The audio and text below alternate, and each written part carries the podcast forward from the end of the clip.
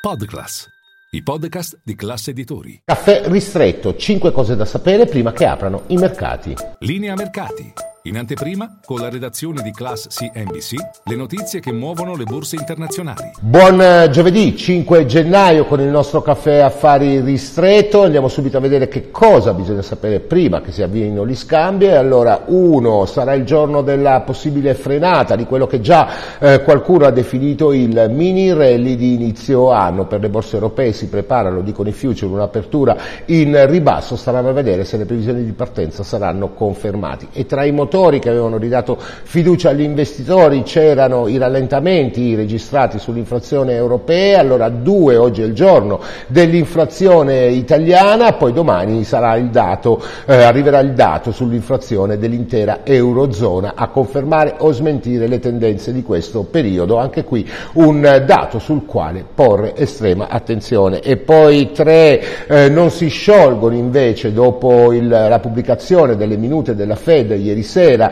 a mercati americani chiusi, nodi che riguardano il possibile comportamento della Fed, di fatto eh, non viene segnalata alcuna possibilità di taglio nell'arco del 2023, ma non viene altrettanto segnalata alcuna eh, indicazione su quale sarà l'entità del prossimo rialzo. In termini di debito 4, ricordiamo che il nostro spread tocca di nuovo quota 200, per qualcuno è sceso anche sotto i 200 a 199 nel corso della giornata, dipende da quali scadenze scadenze di debito vengono prese in considerazione, ma di fatto il nostro livello di spread è eh, contenuto insomma questo aiuta anche gli investitori, rendono ancora bene i BTP italiani, si prepara addirittura l'emissione di un BTP green, così dicono le indiscrezioni. E poi 5 i guai che riguardano il settore tecnologico sono diversi, sappiamo che è nel mirino degli investitori soprattutto dopo l'inizio del rialzo dei tassi, ora arriva una multa per Meta, la società che controlla Facebook dall'Autority Antitrust di eh, Dublino e poi c'è Amazon che licenzia